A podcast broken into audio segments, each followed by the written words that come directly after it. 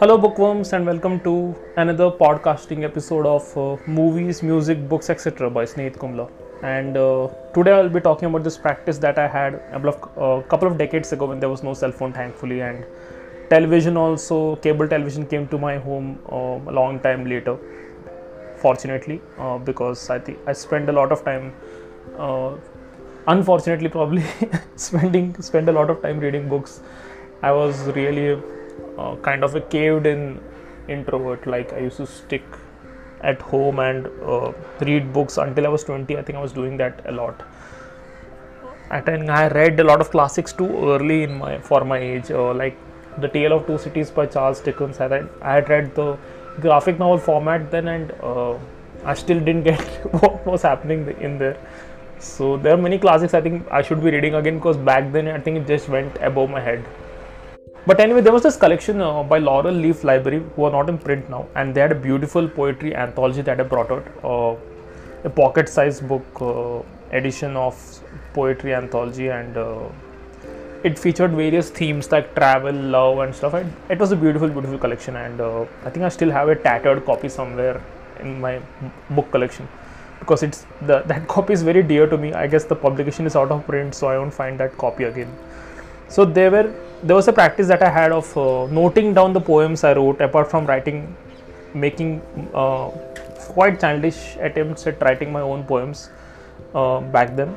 Afterwards, I, I had uh, I, I went on to publish my own poems and stuff, and I'm planning on publishing a book soon, creating an anthology of my own and stuff. But that's for another podcast and probably my YouTube channel. But anyway, there's this poem uh, which I want to read out today. Among all the poems that I had noted down, I think this one really struck a chord with me because it was probably one of the longest poems I had written and uh, I had noted down, and it goes over to four or five pages on my Foolscap uh, notebook itself. But I was pretty much influenced by it and touched and moved by it. Uh, it is by a person called Robinson Jeffers, an American poet who lived between 1887 and 1962 and he himself had a great love for the indoors. And it seems he built a house of granite in his uh, his own house with its own bare hands uh, way back then. And he was really uh, passionate about uh, env- the environment. So he's considered one of the icons of the environment movement back then uh, in the 1930s and 40s and stuff. And uh, he was like a forestry student from the University of Washington, and uh, he abandoned that study and he then uh, went on to you know uh, write poems about living in isolation and stuff. So uh, there are all these things that he did, uh, but he was really deeply involved with uh, nature and poetry, and this particular poem I think really encapsulates that uh, whole uh, experience, human experience. And there's a particular quote of his which I think really strikes out that uh, he is a poet who once said uh, that uh, cut humanity out of my being, that is the wound that festers. So that kind of uh, passionate longing, longing for living alone, away from other human company and living in the midst of the natural world. Uh, that it, that was a very passionate, fiery feeling for Robinson Jeffers, I think. And all the little hoof prints is a poem. It's also a story. It could also be a kind of a diary entry and a journal kind, kind of feel to it, but it is also a poem. so it is that one of those prose-like feeling poems uh, that one writes. So coming up on the other side, I'll be reading from this poem and probably also stop to make notes and uh, talk about it. Uh, so coming up on other side, Bookworms is All the Little Hoof, hoof Prints by Robinson Jeffers. Uh, see you on the other side of the forest.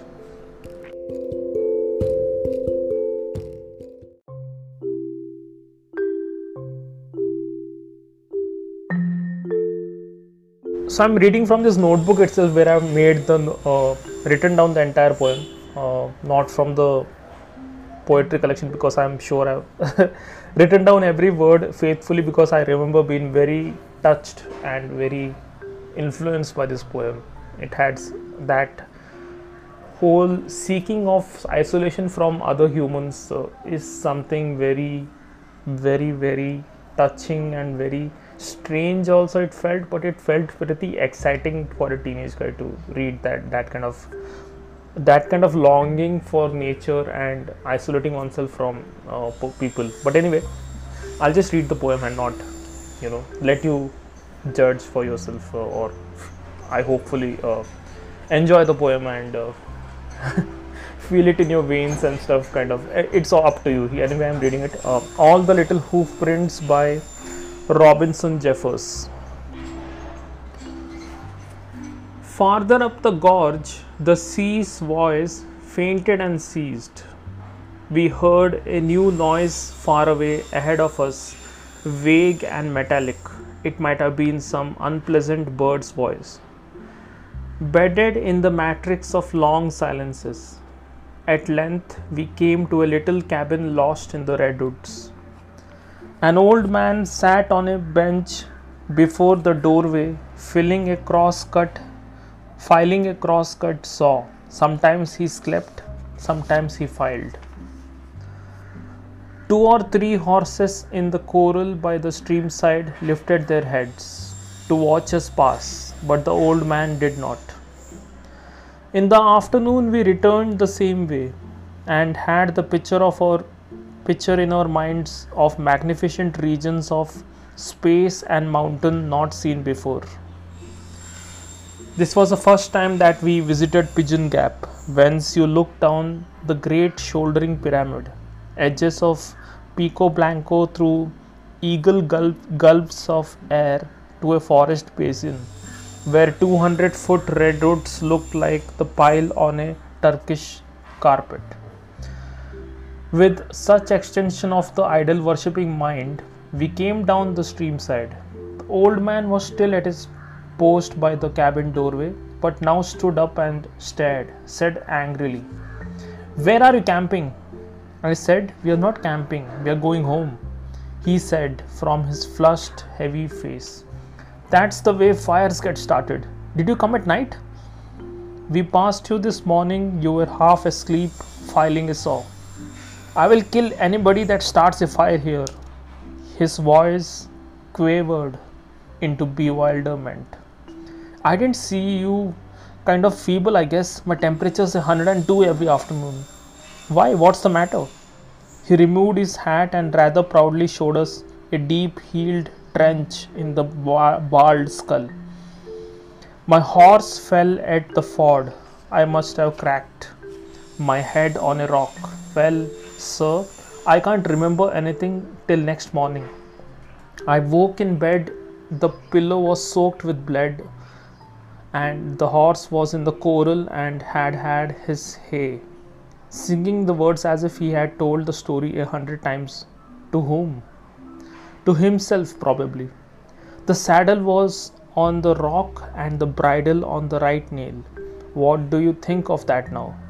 He passed his hand on his bewildered forehead and said, Unless an angel or something came down, did it, a basin of blood and water by the creek, I must have washed myself. My wife said sharply, Have you been to a doctor? Oh, yes, he said. My boy happened down. She said, You ought to be alone here. Are you all alone here? No, he answered. Horses. I have been all over the world. Right here is the most beautiful place in the world. I played the piccolo in ship's orchestras.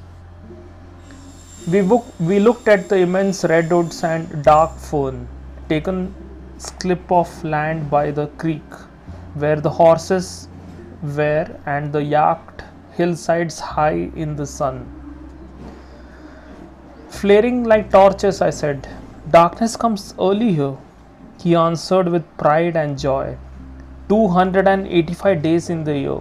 The sun never gets in here. Like living under the sea, green all summer, beautiful. My, my wife said, How do you know your temperatures? 102? Uh, the doctor, he said, The bone presses my brain. He got to cut out a piece. I said, All right, you have got to wait till it rains. I have got to guard my place through the fire season. By God, he said joyously, the quail on my roof wake me up every morning. Then I look out the window and a dozen deer drift up the canyon with the mist on their shoulders. Look in the dust at your feet, all the little hoof prints. So that was uh, the end of the poem. And now that I read it, I can see that it reads like more like a short story uh, rather than a poem. But uh, if you go on to read it, uh, I will easily find it online. All the little hoof prints by Robinson Jeffers it has that feel of a poem also and also of prose and uh, i don't know if i give it, done enough justice to it but i found it to be very quaint and a very exciting poem back then also and now also the, of this old man living all by himself in the forest where for 285 days uh, the sun doesn't uh, get him and he feels like it's he's uh, living in an underground sea or something and uh, how he has fallen down from a horse and uh, cut his head uh, and the doctor has said that the skull is too close to the brain so he has to cut out a piece of the skull probably and uh, the old man is instead says that he has to guard this place because forest fires start about this time when and he angrily asks the poet and his wife that uh, you know uh, have you come camping because that's the way forest fires get started? So he's that fervent and that fervently protective of the forest and uh, the natural surroundings around him. And uh, i like how the poem ends with his pride and joy of the talking about the forest and how the quail wakes him up and uh, how uh, outside the window window dozen deer uh, kind of pass by and how they leave their little hoof prints on the dust on the earth so the poem ends with that, which is kind of. Uh, I thought it was beautiful. You can be your own judge, but uh, I would like to read uh, probably more of this poem, and uh, I have written some explanation of the poem also back then, so I'll read that out out also for you. So this is way back in when I was in my teens, so you can excuse any lack of maturity or anything. But anyway, here's what I have read, uh, written. The poem is largely conveyed in conversation between the poet, his wife, and the old man. By using the old man, the poem indirectly conveys his desire to be away from humanity and to be in the heart of nature.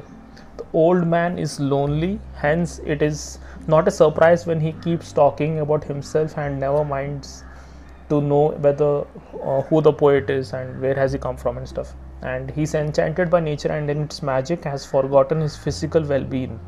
He is uh, the soul of the poet speaking the poet's message.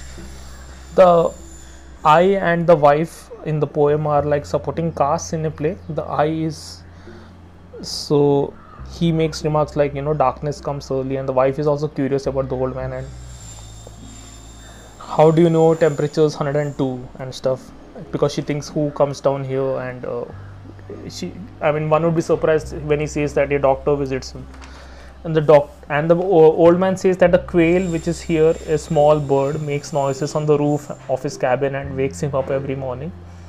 And uh, the title itself comes from uh, old man beautifully describing the deer running along the canyon with the mist all around. The, their little hoof prints still to be seen so I written this in 23 12 2000 so that's 21 years ago.